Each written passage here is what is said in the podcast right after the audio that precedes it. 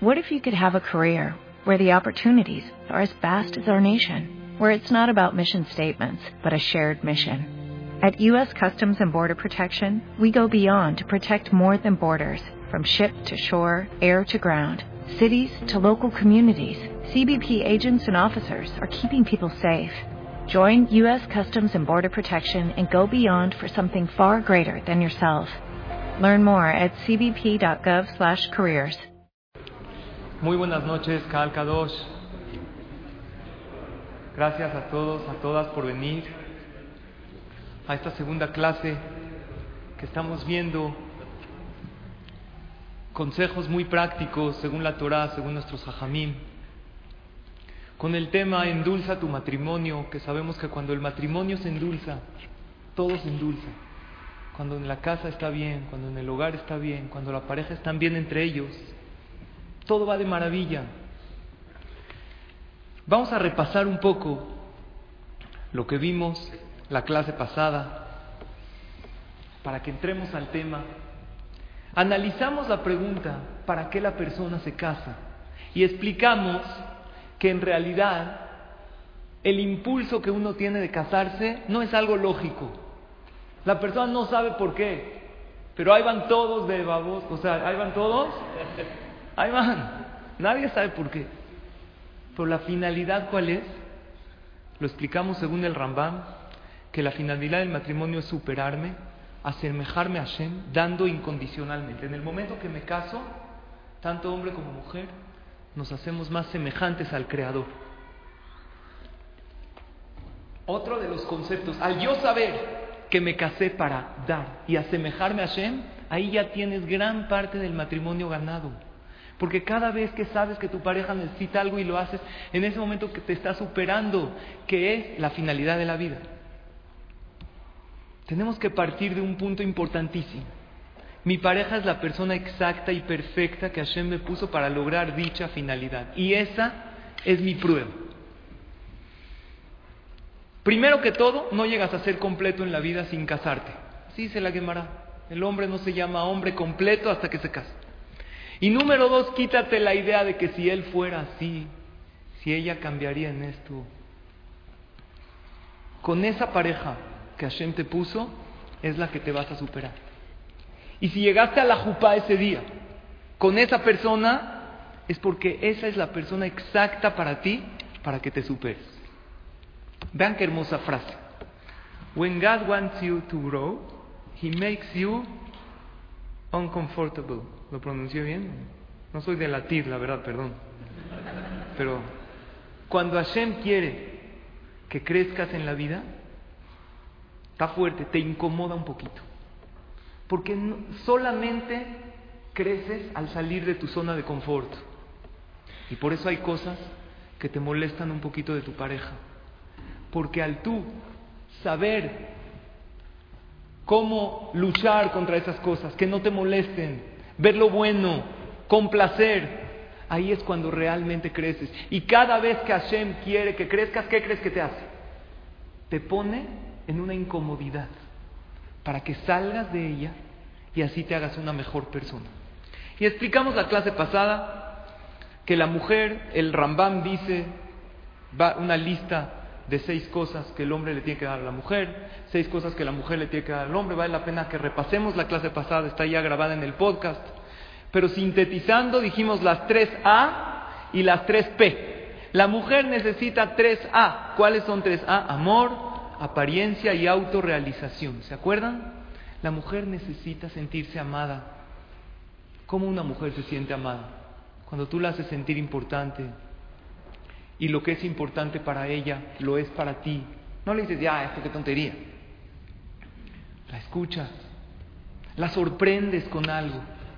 Eso la hace sentir amada. La mujer necesita la segunda A, apariencia. Necesita verse muy bien en tus ojos. ¿Por qué crees que tu, que tu esposa te pregunta, me veo gorda con este vestido? ¿Por qué? No, con este no, con todos, ¿eh? ¿Qué crees? ¿Que lo estoy haciendo milagros? Si le contestas así, ¿qué, ¿qué va a pensar? ¿Qué va a creer? La mujer necesita una apariencia en los ojos de su esposo muy especial.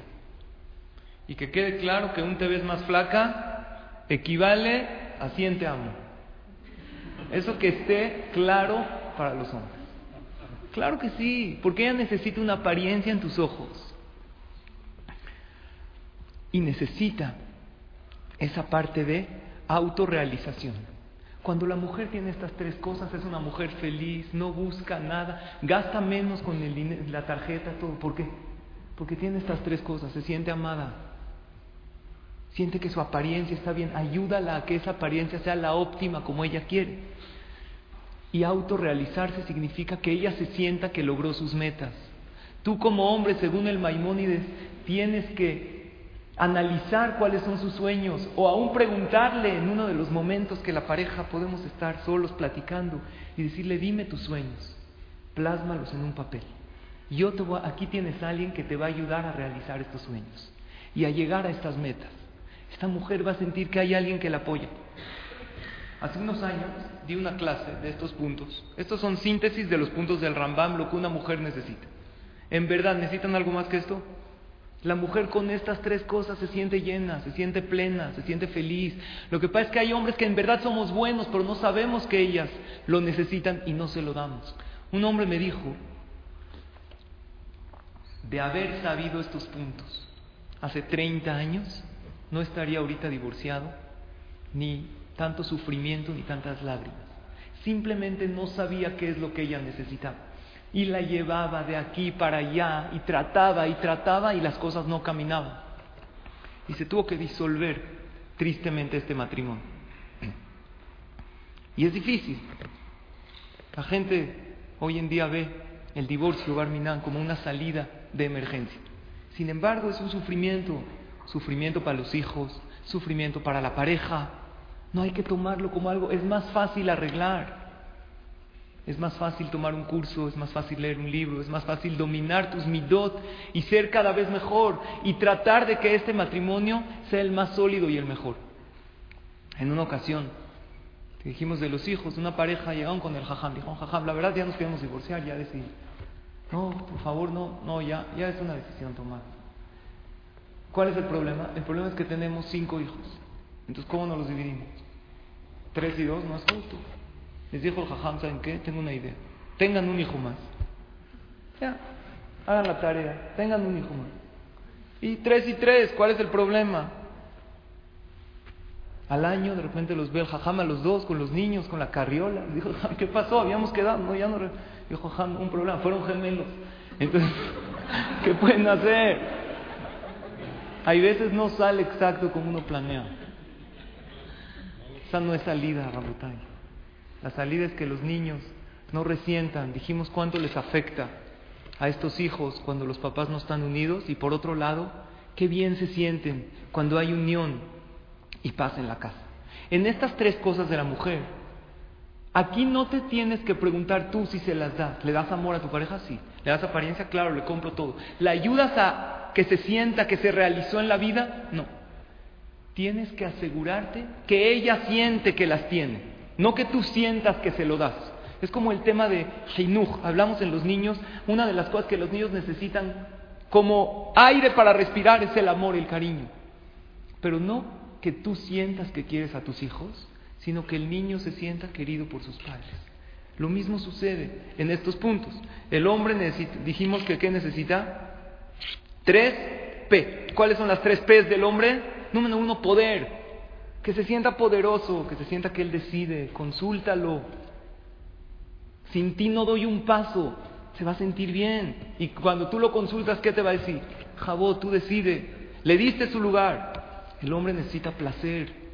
El hombre es un ser que disfruta mucho del placer, es la comida que le gusta, recíbelo como él le gusta, dale ese placer que él necesita y necesita prestigio, prestigio ante los demás, que se sienta importante, Querida mujer, si tú le das a tu esposo estas tres P's, se siente feliz, no está de mala, llega contento, se va contento, dale estas tres cosas. El maimón, otra vez, no que tú sientas que se las das, sino que él sienta que las tiene. La semana pasada vino Uri Levin a México, ¿lo conocen o no? El fundador de quién? Del güey. Una de las cosas que a los hombres les molesta demasiado es que cuando estás manejando, tu esposa que te diga, cámbiate de carril, es por acá. Es Cada vez que tú le dices eso a tu esposo, ¿qué te va a decir? ¿Qué te va a decir? Maneja tú, ¿no? Así son. ¿Cómo le hacen para aguantarlos? ¿Me pueden explicar? Son un caso los hombres. No pueden aguantar que les digas, cámbiate de carril, cámbiate esto, vete por acá. Pero hay algo muy curioso. ¿Todos con qué manejamos? Con Waze. Hasta para ir a la esquina, a casa de ustedes, yo vivo aquí, pongo Waze, no sé, a lo mejor está cerrada la calle, se inundó. Ya, tú siempre pones Waze a dónde vas, ¿no? Y la pregunta es, ¿cómo un hombre puede manejar con Waze si el que lo está guiando es nada menos que una mujer? La voz del Waze es una mujer y te dice, ve por acá, cámbiate para acá, ¿por qué? Y es, en verdad, desde que empezó el GPS, todo eso, a lo mejor no lo usamos tanto, Waze, con tráfico, qué maravilla. Te cambia la ruta cada rato y ahí vas tú todo obediente, le haces caso. ¿Por qué? ¿Saben por qué? Porque el Waze tiene tres cosas. Número uno, ¿con qué tono de voz te habla el Waze? ¿Te grita? Te dice en 200 metros, así bonito, oríllate a la derecha y ahí vas tú, lo que te diga, porque el tono de voz lo hace todo. Por otro lado, el Waze, cuando llegas a tu destino, te pone banderita. Ha llegado a su destino. Y con una sonrisa preciosa te lo dice. Te festeja tus logros. Y por otro lado, ¿sabes qué también tiene el Waze? Que hasta el hombre que no le gusta que le digan nada que hacer, maneja con Waze. Porque el Waze tiene algo muy especial. Después de que te equivocaste en la ruta, ¿qué te dices? ¿Te equivocaste? ¿Qué te dices? Te recalcula. Una pregunta, ¿se le quita la sonrisa de la cara del güey cuando te equivocas? ¿O se queda igual? O te dice, no importa, te vamos a recalcular desde donde estás, no pasa nada, yo te voy a ayudar a llegar. Y cuando llegas después de que te equivocaste, ya te metiste en el tráfico, ¿qué te dice? Uf, chejiano, ¿eh? Hasta que llegamos. Siempre los últimos, pues claro. ¿Así te dice? No te dice eso. El güey tiene tres cosas. siempre te habla con tranquilidad te festeja todos tus logros y acepta tus errores. Te los acepta. Te equivocaste, no importa, desde aquí te recalculo. No sé si esto lo dijo Uri Levin la semana pasada, ¿no? Lo dijo este Musar del Weiss. A lo mejor ni él se lo sabe. Pero es una maravilla. Por eso cualquier hombre no le molesta un GPS, pero ponle a su esposa al lado, no puedes manejar con ella. Estas cosas cambian los matrimonios, cambian la relación entre ellos. Quisiera analizar este concepto con ustedes. Hay tres áreas de la persona en la vida y creamos confusiones en ellas. El área número uno, que con ella crecemos, ¿cuál es? La casa, el hogar. Después creces un poquito y empiezas a entrar al área número dos. ¿Cuál es el área número dos? Los amigos, los compañeros. Hebra se llama en Y después llegas a un momento en tu vida que es el área número tres, que es el matrimonio. Una pregunta. ¿Esta se parece más a esta o se parece más a esta? ¿Qué opinan? ¿A qué se parece más el matrimonio? Voy a explicar.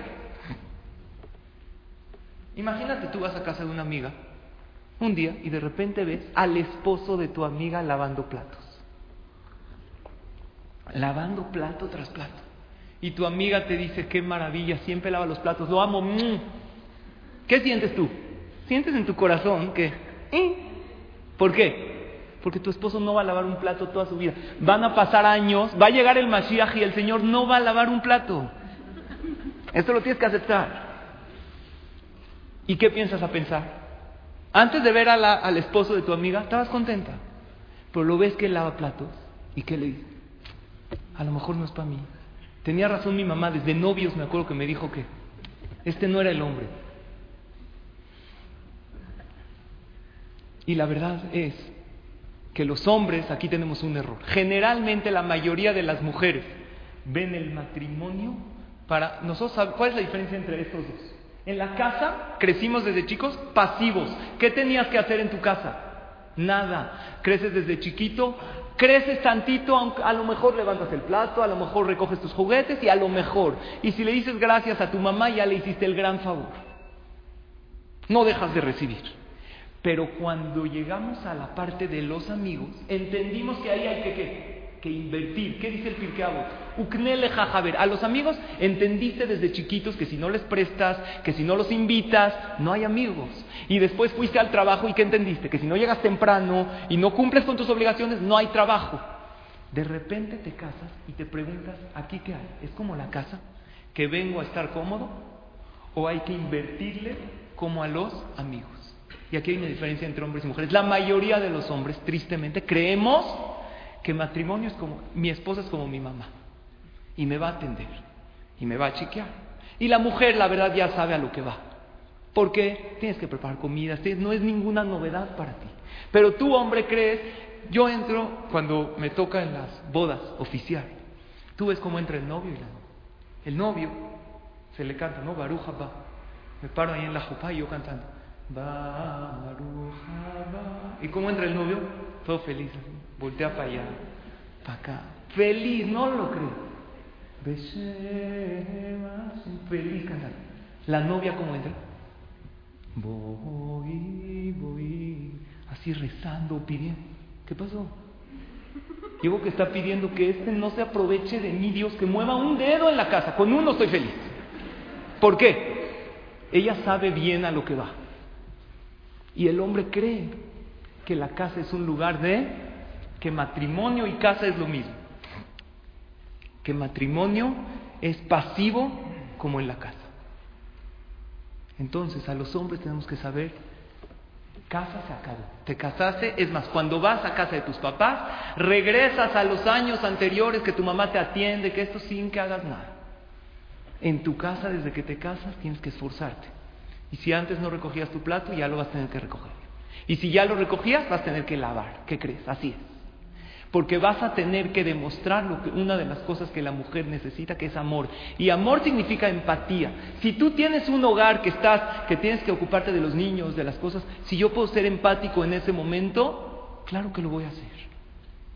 Y tú como mujer, si al Señor se le ocurrió colgar la toalla, y tú le dices, así se cuelga la toalla, a ver, así, ¿no te estás dando cuenta que la deja? ¿Qué crees? ¿Lo criticas? Lo vas a acabar haciendo sola. Si ya hizo algo, apláudelo porque él necesita mucho que poder. Necesita sentirse muy elogiado. Necesita sentirse que fue un heroísmo muy grande que el Señor bajó la bolsa de basura. Si no se lo festejas, lo va a dejar de hacer. Es por eso, la Gemara dice, en Masejet Yevamot, cuando habla del matrimonio, Varias cosas tiene la mujer que le da al hombre. La parte de la verajá, ya la hablamos la semana pasada, cuando el hombre le da dinero con verajá, la mujer así lo recibe con bendición, este dinero rinde. Así dice el Talmud, Asharui, Velo Isha, Sharui, Velo Verajá, Velo Tobá, Velo Simha, dice que carece de una mujer, carece de muchas cosas. Pero una de las cosas increíbles que dice la Gemara es Sharui Velojomá. ¿Qué es Velojomá? ¿Quién sabe qué es la palabra Jomá? Sin protección. Un hombre que está sin esposa está sin protección. La mujer protege al hombre. ¿De qué? Esa protección física, del fuerte, eso la da el hombre a la mujer. Pero la mujer protege al hombre que el hombre no se desvíe. Un hombre con una mujer sabe que tiene que llegar a cierta hora, sabe que no se tiene que meter en ciertos vicios, en juegos, con malas amistades. Porque tiene una mujer que le está diciendo a qué horas llega, que lo está esperando. Tiene una familia que mantener y lo tiene que hacer dignamente. Y eso aleja muchísimo del pecado. Obviamente la mujer tiene que proteger al hombre, pero ella no debe exagerar en eso. Estar tanto encima de él. Y él no debe molestarse por ello. Él no debe molestarse porque la mujer le dice a qué horas vas a llegar, dónde estás. Es la naturaleza y es parte de lo que es ella. Pero por otro lado, el hombre necesita espacio y tú tienes que saber, querida mujer, que no fuiste contratada como detective privado y no eres el FBI. Si tienes que estar, porque es importante, un hombre que no tiene una mujer, la verdad se desvía. Tristemente, vean, gente que tardó en casarse, cuando llegó a cierta edad, cayó en muchísimos vicios, en adicciones, en términos generales, porque la mujer como que lo protege. Había un jajam en la Gemara Se llamaba Rabbi. Este jajam, la Gemara, cuenta que su esposa le hacía la vida imposible. Todo el tiempo lo criticaba, lo sobajaba. Ninguna de las tres P's le daba. Solamente insultos. Incluso la Gemara cuenta que Rabbi Hiyah le decía que le haga algo de comer y él hacía al revés, porque ella no quería que tenga placer. Le dolía. Hay un señor que me dijo, es que mi esposa le duele que yo descanse, que yo... ¿Por qué es así? ¿Por qué le da coraje que yo esté bien? Así ella tenía una mujer que hacía totalmente lo contrario. ¿Para qué? Para molestar. Creo que nadie de nosotros. Es verdad que nos llevan un poco la contra, ¿sí o no? Te lleva la contra. Un hombre le dijo a su esposa, ¿por qué tú siempre me llevas la contra? ¿Qué le dijo? No es cierto, no te llevo la contra.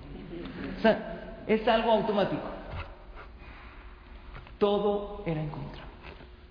Sin embargo, cuenta la Gemara que Rabbi cada vez que iba por la calle y veía algo bonito que a su esposa él, él, creía que a ella le iba a gustar, ya sea algo de comida o alguna alhaja o algún regalo, se lo compraba y no solo se lo compraba, se lo envolvía. Acuérdense que la mujer una de las hace es apariencia. A ella mucho le importa la apariencia, no es cómo se lo diste. Las flores, nunca vas a entender en tu vida por qué le gustan las flores. ¿Me puedes explicar por qué le gustan? Gasté 200 pesos en algo que qué. No, es que le encantan las flores. Es que toma los 200, ve a escogerte tus flores. ¿Le gustan? No, quiere que se la traigas. Es algo de apariencia. Y así él, hacía cada vez. Le preguntaron sus alumnos, jajam, ¿por qué tanto esfuerzo por una mujer tan mala, aparentemente? Y Rabbi contestó una frase que todos tenemos que saber y memorizar. Dayenu shemegadlotet banenu Suficiente. es verdad, como esposa no es la mejor. Pero como mamá era buena, le daba cariño a sus hijos, los mandaba a la escuela, se ocupaba en ellos, hacía con ellos la tarea, pasaba tiempo de calidad con ellos. Esa parte, Baruch Hashem tiene, que es la madre de mis hijos, me ha dado hijos y los educa correctamente. Y por otro lado, Matziloto me salva del pecado, porque sabemos que un hombre sin mujer se desvía muchísimo a todo tipo de tentaciones, no hay nadie que lo espere en la casa, busca todo tipo de cosas que hacer, porque cuando ya crece, ya está fuera del dominio de sus papás, y como no tiene una esposa o hijos para decirles dónde está, este hombre puede llegar a lo peor. ¿Qué nos enseñó Rabbi Que una persona no tiene que tener grandes expectativas de su pareja. Yo quiero esto, esto, esto, no.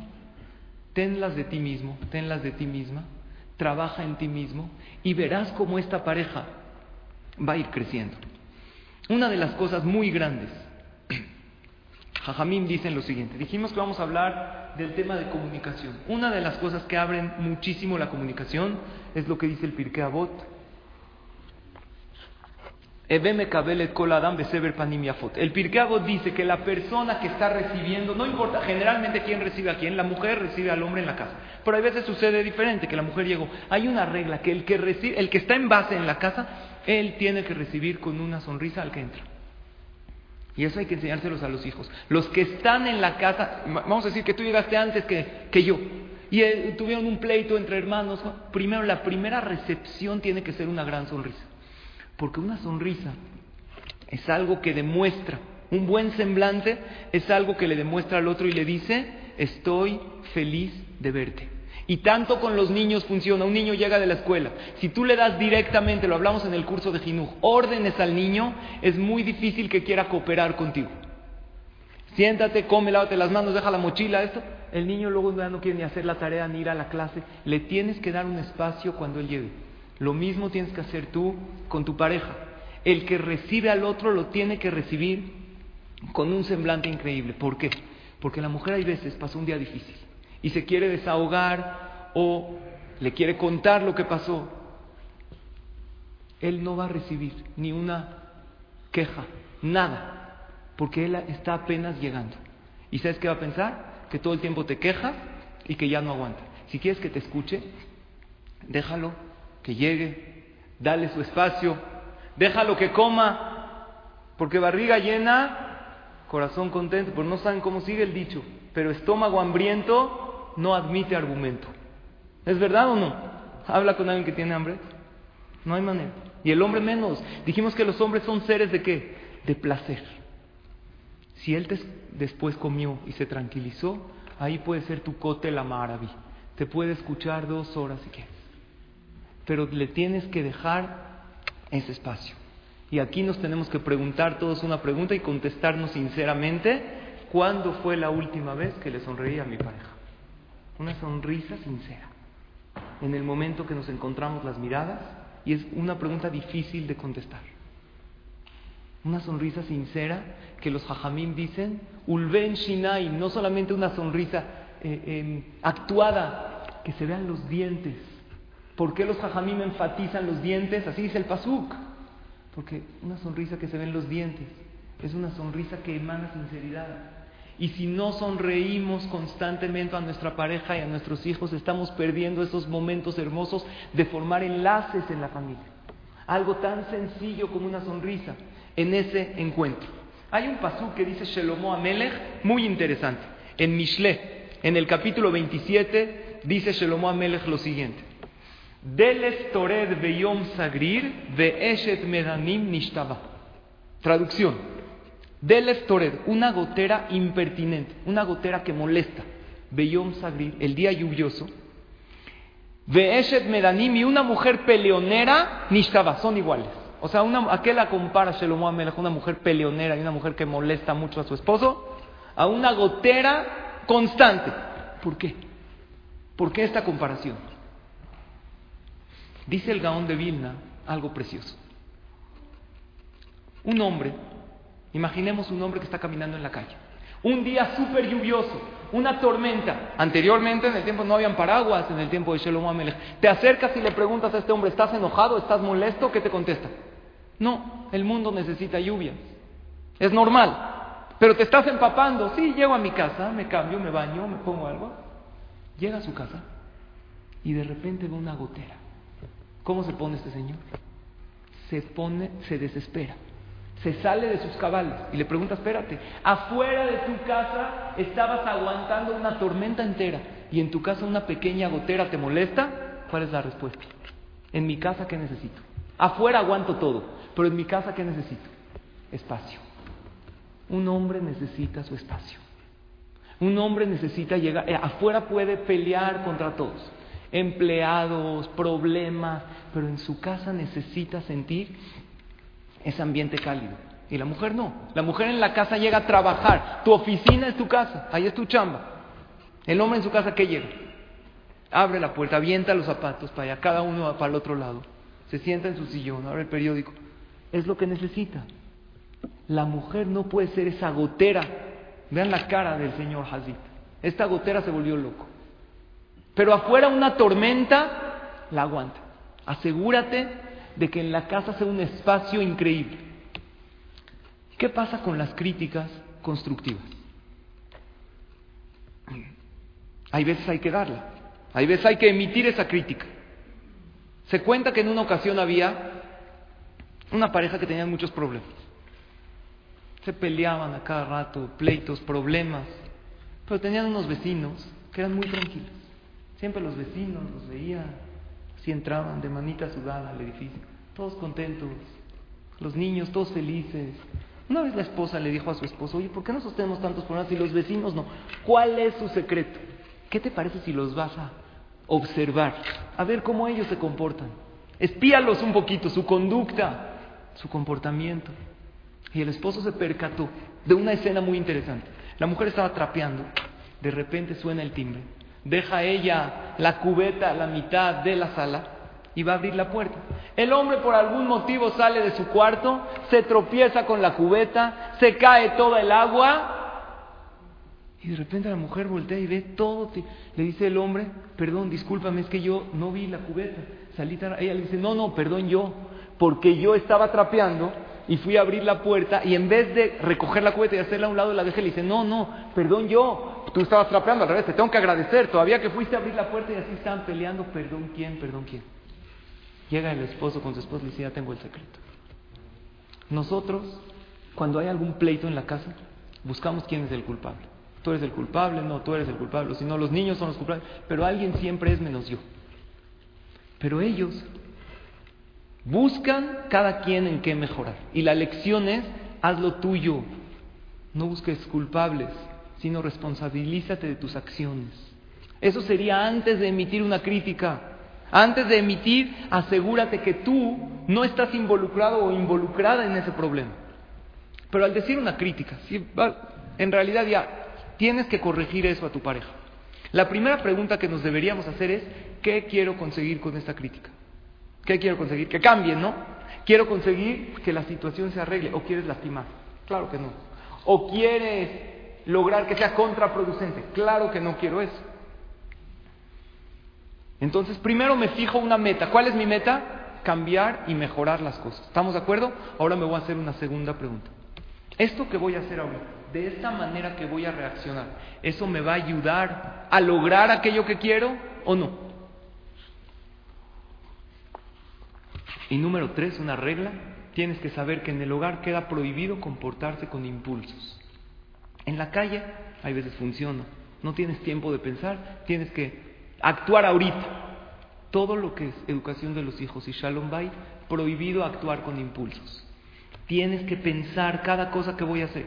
Si quiero decir esa crítica constructiva, ya lo decidí que es lo mejor para mi pareja. ¿Para qué? Para cambiar. Si se la digo de esta manera, ¿va a cambiar? No lo creo. ¿Vas a cambiar a tu pareja? Probablemente con elogios lo logres. Pero con impulsos directamente como una persona reacciona, no lo va a lograr. Por lo tanto, los hajamim nos dicen fijarnos en cuatro cosas. Tenemos primero la parte del qué. ¿Qué se va a criticar constructivamente a la pareja? Vamos a empezar qué no. Si es algo que no es grave, no se repite tantas veces, o fue una vez, ¿para qué lo criticas? Una vez pasó. Si es algo que constantemente pasa, y te afecta mucho, entonces ya pasaste por el primero que es que. Por otro lado tenemos el dónde. No tiene que ser en el lugar en donde estás. Generalmente una buena plática fuera de la casa es muy buena. Incluso en el lobby del edificio, unos sillones, ya cambiaste de ambiente, te fuiste a un café. Eso ayuda muchísimo a que esta crítica constructiva sea recibida. Tenemos por otro lado cuándo. Cuando él esté tranquilo, cuando ella está de buenas. Entonces ya estuvo que nunca la voy a poder criticar constructivamente. Busca el momento. Hay veces sí, es posible decir las cosas cuando está más tranquilo. Obviamente, el dónde es importante enfatizar. Delante de los niños sabemos que les afecta muchísimo. Aparte del mal ejemplo que les damos de cómo tratar a una pareja. En una ocasión mencionamos la frase de que tienes que tener un matrimonio tal que tus hijos lo vean y deseen también ellos casarse.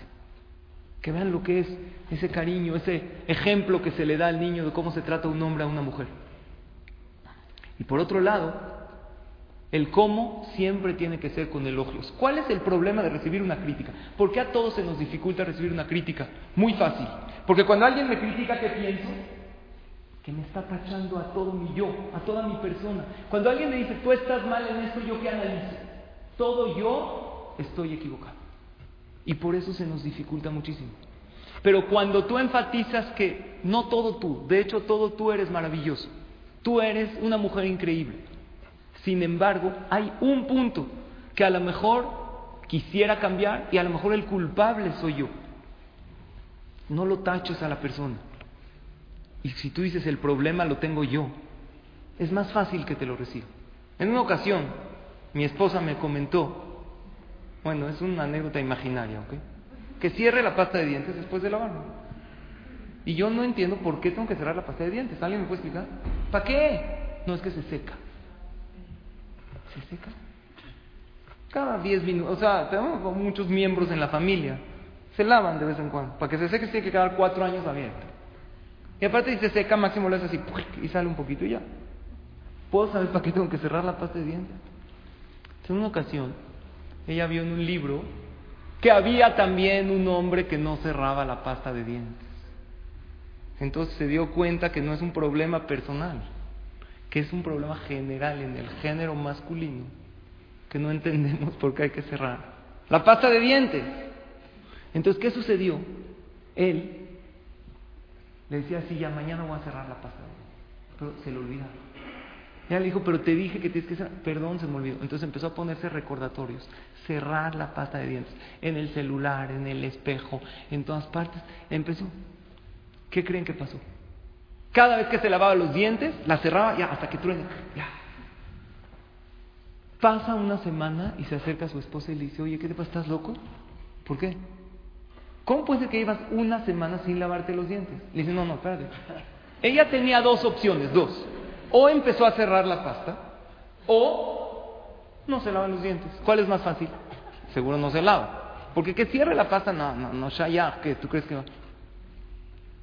Si ya cambió, si ya hizo un paso, tienes que animarlo.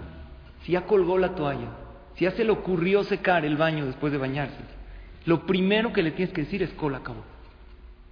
Porque en hebreo la palabra od, que es od, más viene leoded, que es leoded, animar, elogiar. Si tú quieres que un niño haga más, tienes que festejar lo que hizo. Si tú quieres que tu pareja mejore, tienes que festejar sus logros. Ahí sí puede cambiar si realmente lo elogias. Si antes de dar una crítica constructiva, pensaríamos primero que todo qué quiero conseguir. Obviamente quiero que cambie. Número dos, pensaríamos qué voy a criticar. ¿Vale la pena o no? Número dos, sí, número, uno qué, número dos, ¿cómo? Con elogio, y valdría la pena un elogio al final también. La ley del sándwich. Pasa mucho más fácil la crítica. Cuando te elogian al principio, porque lo difícil de una crítica es entender que yo estoy mal. A la persona se le dificulta mucho pensar que uno está mal. Por lo tanto, hazlo también con tus hijos. Lo tienes que levantar mucho al principio y decirle, no todo tú estás mal, tú eres un niño maravilloso, tú eres un esposo increíble, tú eres una esposa tan especial que de verdad le agradezco a Hashem por tenerte en mi vida. Pero hay este pequeño punto que, espérate, ni en ese tú estás mal, a lo mejor yo soy demasiado obsesivo, soy muy obsesiva en el orden, hazme ese favor a mí.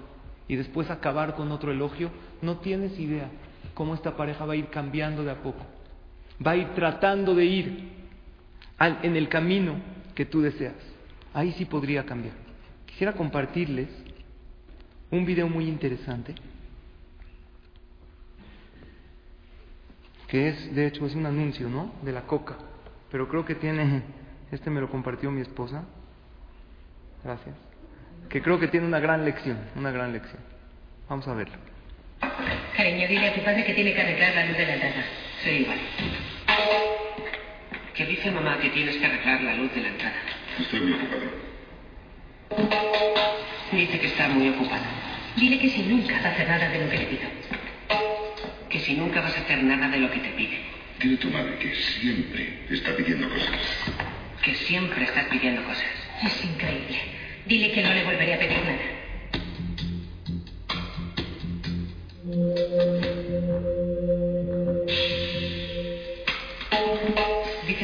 Volvería a pedir que te casaras con ella. Que no diga tonterías. Dice que es tonto, que le gustas mucho, que está loca por ti. Le encanta tu pelo, tus ojos, te adora y volvería a casarse contigo una y otra como el perfecto.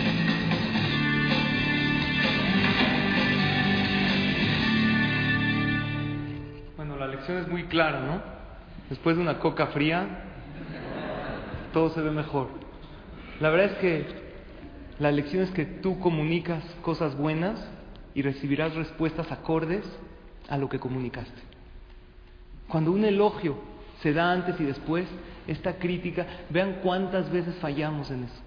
Emitimos directamente esa crítica. Porque créanme que uno puede defenderse de los ataques, pero ante los elogios estamos indefensos. Cuando alguien te da un elogio, ya no tienes que decirle, y tu corazón es directamente hacia Él. Y eso ayuda muchísimo. Así como te preguntaste cuándo fue la última vez que le sonreí sinceramente a mi pareja, pregúntate cuándo fue la última vez que lo elogié por su persona, por sus acciones, por su idea. Qué excelente idea, qué increíble lo hiciste. Esas cosas unen muchísimo. Pregúntate cuándo fue la última vez que elogiaste. El niño desde pequeño ya capta los elogios.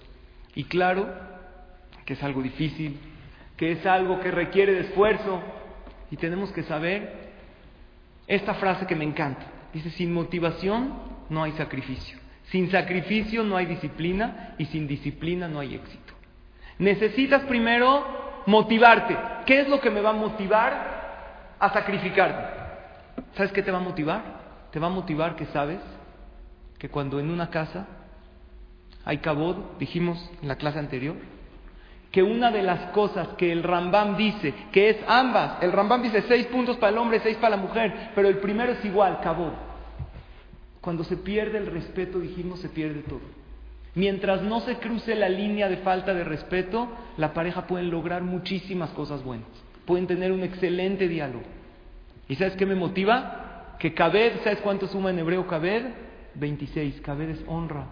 Y cuando hay Kabed, que es el nombre de Hashem, 26 de los dos lados, Kabed del hombre y Kabed de la mujer, ¿cuánto suma? 52. ¿En qué 52? Ven, hijo, el hijo aprende a Lechabed. El hijo también capta este respeto y este honor, pero cuando entre padres no se respetan, el hijo decide hacerle caso a los dos y no respetar a nadie. Porque él tomó ese ejemplo. Y la motivación que esté la Shejina en la casa, la divinidad de Dios en tu hogar, eso solamente imagínate pensar, si alguien te diría va a venir un gran Talmid Jajam a tu casa, una gran personalidad, claro que harías todo para recibir. Nada menos que la Shejina, la divinidad de Hashem posa en tu hogar. Y esa es una... ¿Dónde más posa la Shejina, saben? Dice en el Kotel Amarabi. Desde que se estudió el Betamigdash, hay en dos lugares la Shejina. En el Kotel Amarabi y en una casa donde hay Shalom Bait. En esa casa, que puede ser tu hogar, puedes meter papelitos ahí y pedirte fila. Porque es una casa donde está la Shejina. Esto te tiene que motivar. Que cuando hay amor en la casa, está. Pero ¿para qué tienes que saber esto? Que está la Shejina. No para que cuando tu esposo haga, ah, eh, bravo, ya hiciste tu berrinche, corriste a la Shejina, eh, muy bien, eh, te felicito. Eso no va a funcionar. Tú tráela, tú trae la Shejina. Y tú dalo con ese ejemplo. Luego te motivas y eso te ayuda a sacrificar. Y sin sacrificio no hay disciplina. ¿Por qué disciplina? Porque sacrificio y disciplina son dos cosas diferentes. Sacrificio es una sola vez. Disciplina es algo constante.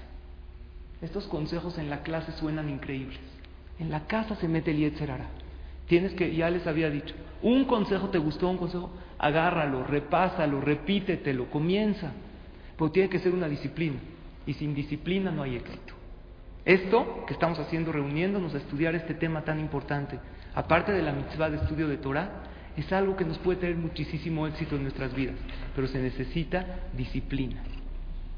Disciplina significa constancia. Porque el elevador hacia el éxito está fuera de servicio. Tienes que subir en escaleras y subir paso a paso. Y ser constante, olvídate del camino fácil, claro que vale muchísimo la pena. Son consejos que seguro los hemos oído, seguro cuando los hemos aplicado hemos visto cosas increíbles y hay veces los hemos aplicado y ¿qué crees? No veo resultados. ¿Por qué? Porque no es inmediato. No voy directo al gimnasio una hora y hago capará por todas las, las vacaciones que rompí mi dieta. Claro que no es eso. Tiene que ser constante, tiene que ser con disciplina. Y cuando uno lo hace, estas cosas, te motivas, sacrificas, eres disciplinado, ahí a Kadosh Barujú es cuando nos da el éxito. Les agradezco a todos, a todas por su atención, por su asistencia. Que Hashem nos bendiga a todos con todas las bendiciones de la Torah y con la bendición más bonita que es Bezrat Hashem, ese Shalom Bait, esa verajá que vamos a tener en nuestros hogares. Los esperamos Bezrat Hashem la semana que entra, también con un tema sobre esta clase, sobre este tema de lo que es endulza tu matrimonio. Vamos a tocar otro aspecto también referente un poco más a la familia, a la familia externa a lo que es la pareja. Porque muchas veces el shalom bait se quita por aquella familia, a lo mejor nosotros no sabemos manejar bien, pero tenemos ciertos factores exteriores, que no le quiero poner tanto el nombre, ya se imaginan, que son cosas que nos afectan un poco en lo que es el funcionamiento correcto de la pareja. Nada más hay que saber cómo manejarlo y pedirte fila. Baruch Adonai la Olam. Amén, ve amén.